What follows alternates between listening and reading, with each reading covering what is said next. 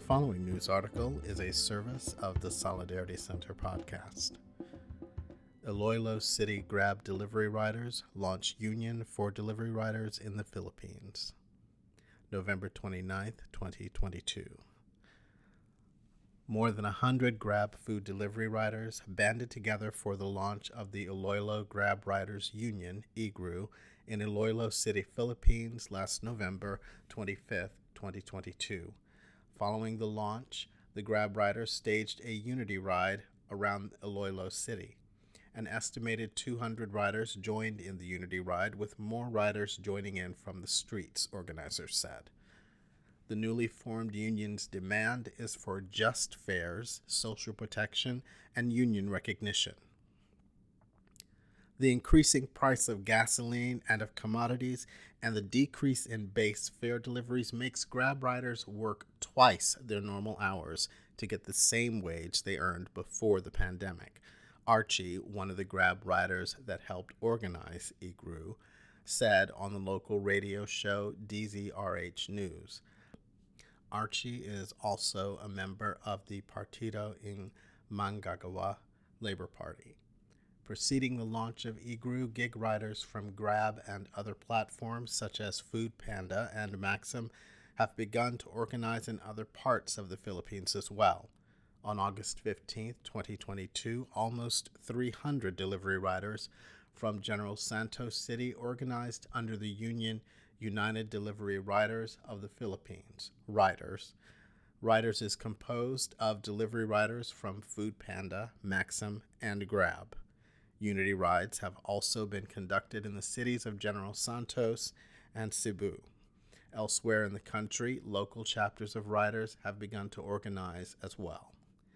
The aim is to formally establish the United Delivery Riders of the Philippines as the national union for the riders. These organizing efforts were supported by the Center of United and Progressive Workers, SENTRO, the Solidarity Center, and the International Union of Food, Agricultural, Hotel, Restaurant, Catering, Tobacco, and Allied Workers Associations, IUF. During the pandemic, when Grab suspended the Grab car service, Grab food delivery riders became the lifeline of the company. Is it wrong to ask them to be fair? This was the sentiment expressed by John Jay, a multi app rider and organizer from Metro Manila. He attended the IGRU launch to express support for his fellow Grab riders. In addition to the decrease in their earnings, delivery riders in the Philippines have little to no protection and benefits as they are part of the gig economy. Under Philippine labor laws, delivery riders are classified as independent contractors, which does not provide an employee employer relationship.